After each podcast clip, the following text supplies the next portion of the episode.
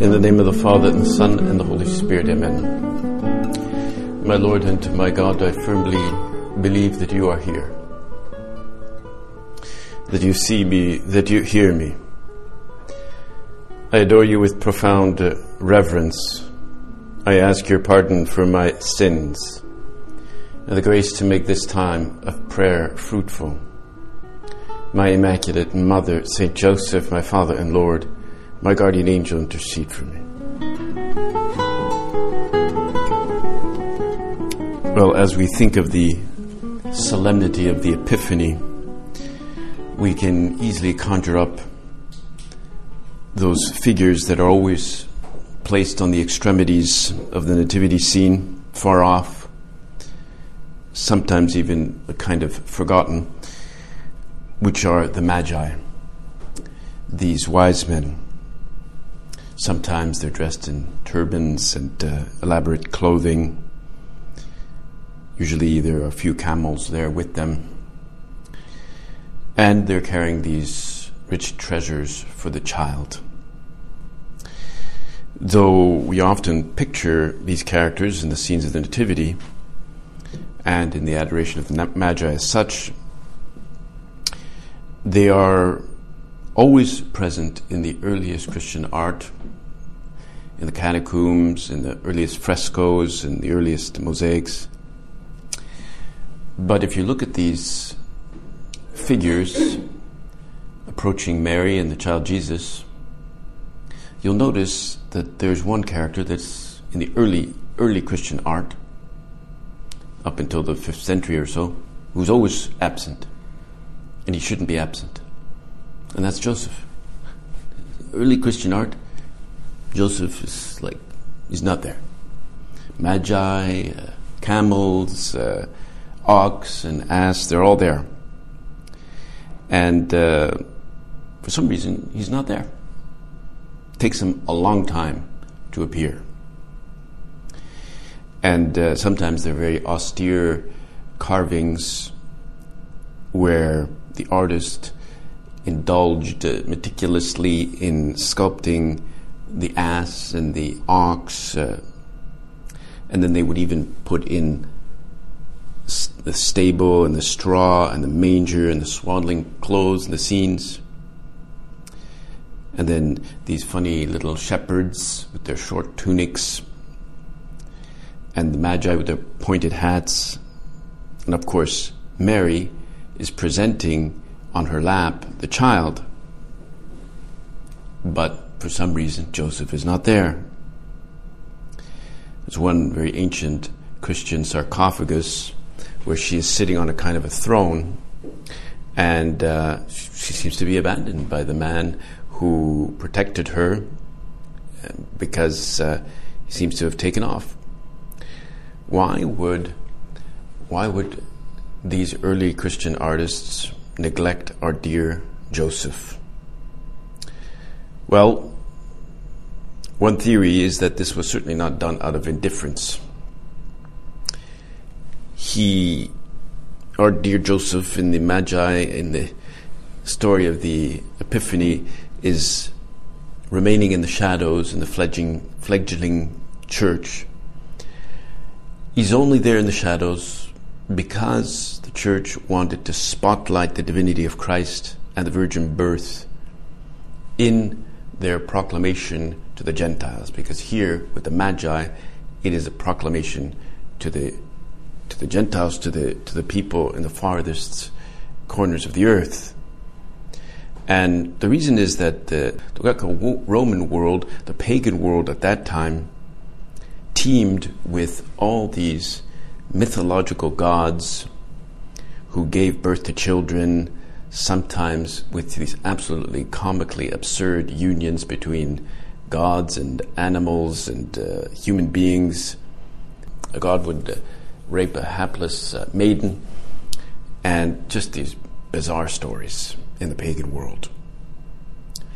And so Mary's virginity had to be distinguished from the appearance of people like Hercules and uh, Romulus and Castor and all these rather strange demigods that had their own temples all over the pagan world at the time. And so Joseph gallantly stood aside to let Mary's purity shine forth. She was the, the virgin, virgin maiden, the Virgin Mary. And uh, that's why he's left out, just in case it was believed or seen to suggest that he was somehow the father of Jesus.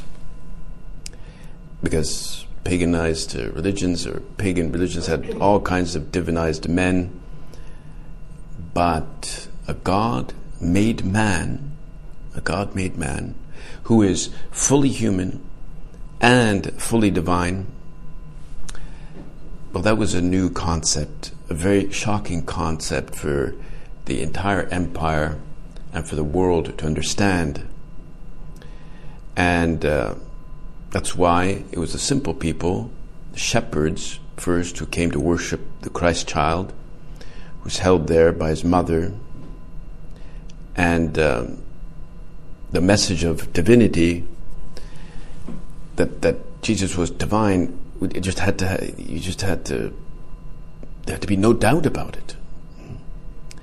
So Joseph allowed himself to be upstaged by the oxen and the extras so as to forestall any conclusion about the paternity of Jesus.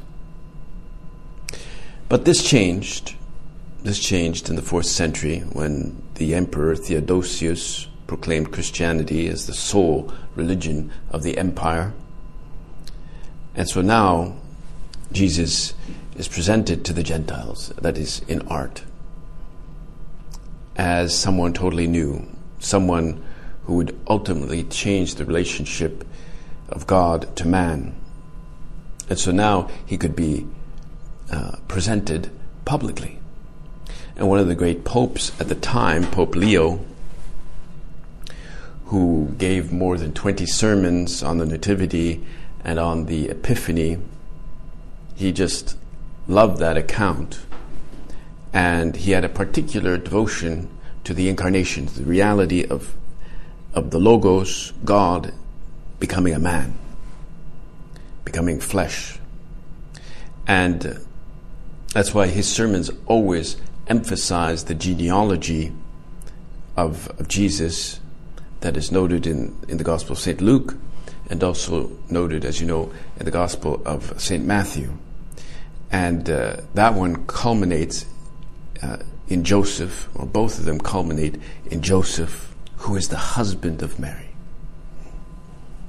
And uh, although the two lines meet in the person of Christ, Leo, Pope Leo says, one remains from eternity and the other began in time.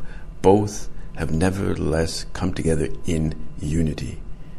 They can neither be separated nor come to an end. And so today we celebrate this ancient feast of the Epiphany or the solemnity that that word epiphany referred to, to the visit of a, of a king to his people. And when he would go to his, all his provinces, it would be the epiphany, it would be like the appearance of the king. And people would prepare for that. But for us, the Epiphany refers to God's self revelation, as well as, of course, the revelation of Jesus as his Son to all mankind. God is not this mysteriously distant being, he reveals himself. Well, Lord, we can tell you now in our prayer, you are the Logos Logos is the Greek, Greek word for word. Verbum. You are the Logos, the word, the articulation, the speaking of the divine, of all that makes sense, of all that, of all the rational purposes of this earth. And uh, for man, that partly could be seen when they looked up into the stars. They would look up in the stars and they would see one star moving, another star moving that way, their placement. And this is what the Magi, who are like, they were like stargazers or um, magicians or they just studied the stars, stargazers. And they must have spent a lot of time looking up at night. Of course, there was nothing to to reflect into the you know like here in the city you have to go out into the nature to see the stars. Here the city lights reflect and you can't really see the stars that well. But they would observe and now they understood that this divine logos was going to present himself as a, as a child. This was kind of a, a revelation that they received and now he was going to come to us.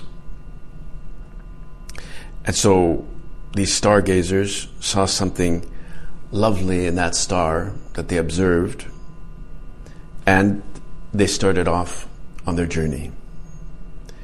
And now that child could now become a source of hope for them. That Logos was no longer something kind of mysterious and distant. He was going to become a child. And it, they, must they must have been filled with with great joy and with great hope. Because stars were, were believed to be the signs from God. Stars were believed to announce important events. We live our life with the stars there. We occasionally look up at them and it's almost difficult to distinguish them from a flying airplane we see it and think, oh, is that an airplane? Is it a shooting star? Who knows? You know. So we don't really know.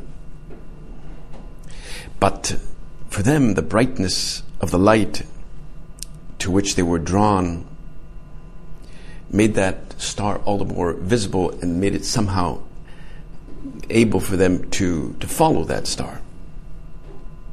In other words, they were led by God's power to Christ. And of course, given that they were brought to something that would bring them hope and joy meant that they had to bring gifts.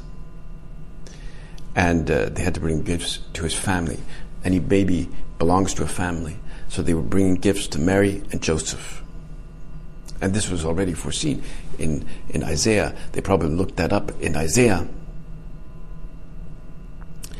And in Spain, in Italy and in Spain, gifts are traditionally associated with Christmas and they are exchanged usually on the feast of the Epiphany.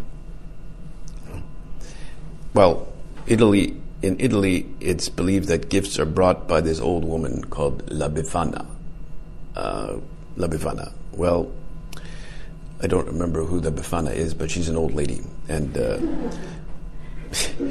but of course, uh, in Spain, they are brought by the Magi, Los Reyes, Los Reyes. And, um, and so they, they're the ones to bring the gifts, and it makes sense. We uh, here ended up exchanging gifts on Christmas for different reasons. But they wanted to give those, those gifts because of that star. You know, we, we put a star on a tree, even if only it's a plastic star and maybe even a plastic tree. But, uh, you know, we, we place the star over the crib scene and uh, some scenes even have running water, you know. and stars are nice. They're nice. They're, we like stars. But why do stars produce hope? Why do they do that? Well, these magi could only have set off on a journey because they were expecting something and they were following that, that star. And they were ready to make that difficult journey that long effort because they knew somehow that that star was calling to them, that they had to follow that. Because it had something to do with the logos, that is, the divine, becoming incarnate, becoming more understood. Because logos is what speaks to us. And uh, we know that they had some form of unrest and they were looking for the true star of salvation. somehow they associated that star with their own salvation. Pope Benedict says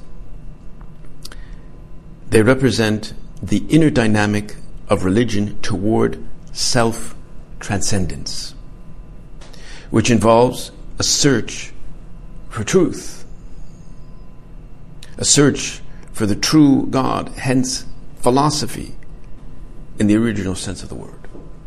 So that's, that's why they were restless, is that they were seeking the truth. They were seeking the, the good. They were seeking the beautiful. It's things, the only things that really man is truly satisfied by. We're not satisfied by other things. They were restless, meaning they were anxious to tap into something great, something beautiful, something like outside of ourselves, beyond ourselves, beyond what we can even imagine. And we too, in a certain way, have to be kind of restless as we begin this new year because we can tap into the loftiest dimensions, the loftiest possibilities of our formation, of our work, of what you're doing here.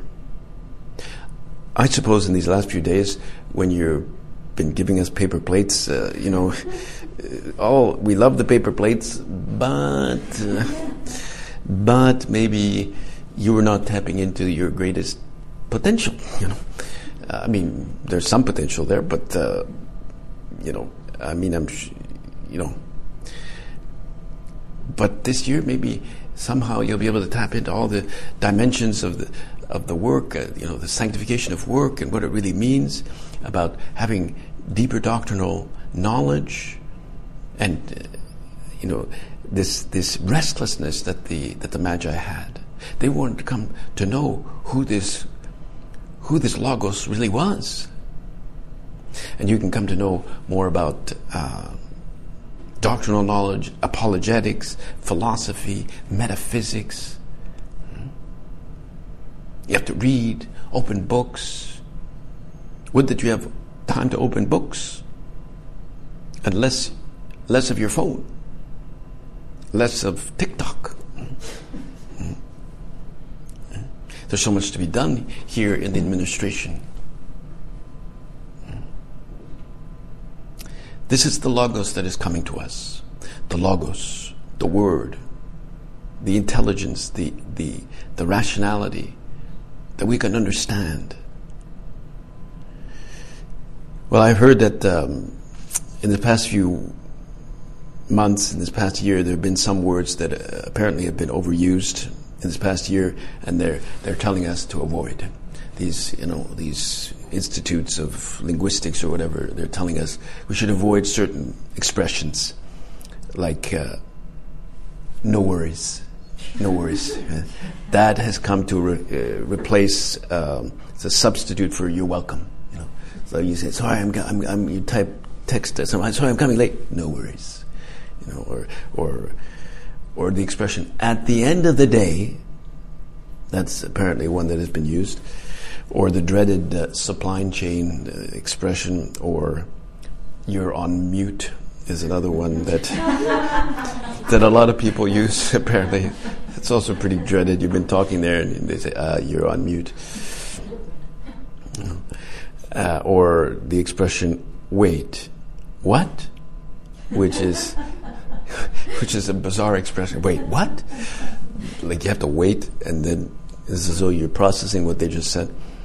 Um, but uh, whatever the bad words, bad expressions we can replace to refresh our vocabulary, there's lots of things to read to nourish those desires, like the stars of, uh, of wisdom that, that guides us and guided the Magi and uh, their verve, their dynamism, their courage. This is what they had. They, wanted to go with that verve, with that dynamism, to set out to meet the King of the Jews. They are truly thinkers. They are truly searchers. And we too, we want to be like that. We want to search this year. And uh, we always have to be searchers. We always have to be on the lookout for more to go deeper in our knowledge of the faith. That, you know, that we acquire more books. It's good. More books. Amazon. Amazon. Just click. It's a good new book. We grow in our knowledge of Christ. We know, we grow in our, in our deeper knowledge of the gospel, the way we read the gospel. Sometimes it helps to have more commentary on it. The others have commented on it and reflected on it. Maybe we can have that goal this year to read more books. Uh, find time to deepen our human, cultural, and religious formation. Well, that's what our Father would have wanted, that we, we have a deep religious formation or a deep human formation, a cultural formation. But we also have to give hope to the girls that come here, uh, that, that we be a true beacon of hope for 2022. Who knows what's going to happen with uh, with Omicron and all that? Uh, we don't know, but we can we can pray that it will lose all its virulence and that uh, we'll be able to go back to de- a deeper search of truth, a deeper apostolate, and ultimately just exercising apostolate in our life is really it's just another expression for us to to seek deeper truths about man, about the church, about God. Better ways of presenting Jesus to others.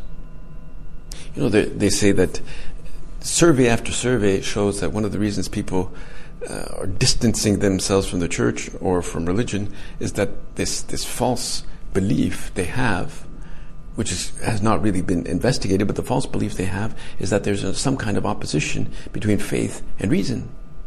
That somehow, if they give themselves over to the faith, they will becoming they will be becoming uh, irrational, or that it'll be opposed to the reason or to science. Faith and science are somehow opposed. They they believe. I mean, it's, it's, it's blatantly false. I mean, the Magi were scientists of their day. And if you had told them, you know, religion and science are actually on opposite uh, ends or something like that, they would have looked at you like, what? What are you talking about? No? They would not have seen in any way that this was opposed. They were looking to the stars, science, because they felt the divine was hidden behind that. That's how they came to the divine. That is because of their scientific, scientific inquiry that they were able to come and worship the child. Maybe that's something we can go deeper on. Deeper ways in knowing about our faith, about our Lord. This is how our Father described it back in 1956. Our Lord, he said, became man to teach us the Father's will. And this he is already doing as he dies, excuse me, as he, this he is already doing as he lies there in the manger. Jesus Christ is seeking us with a call which is a vocation to sanctity, so that we may carry out the redemption with him let us reflect on this first lesson of his. We are to co redeem by striving to triumph not over our neighbor, but over ourselves. Not over our neighbor, but over ourselves. Like Christ, we need to empty ourselves, to consider ourselves as the servants of others, and so to bring them to God. If we are servants of others, especially in that deeper formation. We bring them to God. We bring ourselves to God. We don't always know how we will co redeem. Maybe in the context of more lockdowns, maybe with things open up, we don't know how it's going to go. We cannot foresee exactly the future. But let us maintain during 2022 a true spirit of curiosity and not to see this just with the same eyes as always, as though we are just reading the second book, uh, the same book the second time, as though the pandemic was just always the same. You was a survey made that that was asking school children the question about why they enjoyed the Harry Potter series, the novels, and why they enjoyed watching the, the movies of Harry Potter. And the most common answer was because you never know, you know, you never know what's going to happen next. That's why they like this. This curiosity. You don't know what's going to happen next. And the same is true of a suspense uh, movie or, or book. You never know what's going to happen. That's why you're prompted to watch the next episode of Star Wars, and uh, you know you don't know what's going to happen in the series. And the same desire for epiphany, with the thrill of suspense, you know, is is is prompting us now to begin this new year. This is what prompted the Magi. It's what prompted Marco Polo, Christopher Columbus to go out. Suspense of what they're going to find. To take on a risky adventure. And uh, an element of suspense is marked, I would say, every moment of that journey of the Magi, who who never knew what road the Spirit of God is, is going to take them down next. We don't know what the Spirit of God is going to take us down this year. So let's keep that spirit of suspense. He's going to take us somewhere in the apostolate. He's going to take us somewhere in deeper formation. He's going to take us somewhere in deeper and more anchored fraternity. He's going to take us somewhere in the way you do your work. Hopefully not paper plates, but somewhere. It's always, uh, when we have a feast day, uh, solemnity, it's always exciting. What is the appetizer going to be? You know? What's going to be? Is it going to be alcoholic, non-alcoholic? We don't know. you know, we never know. And uh, and so let's let's look at this new year with that. Not to go through this just as the same old, same old. That should be another, you know, another vocabulary that we should strike from our, another phrase that we should strike from our vocabulary. And we put ourselves in the minds of and of the of the Magi were on their way, ready to go through a hard and long journey, following the brightness of that star that will lead us to worship the child, his blessed mother, and Saint Joseph, even though he wasn't there in the early in the early paintings and stuff, but eventually he was there and he was protecting the blessed mother and the child. And it's going to be an amazing year 2022 with all the curiosity that will drive it. I thank you, my God, for the good resolutions, affections, and inspirations you've communicated to me in this meditation. I ask your help to put them into effect. My Immaculate Mother, Saint Joseph, my Father and Lord, my guardian angel, for me.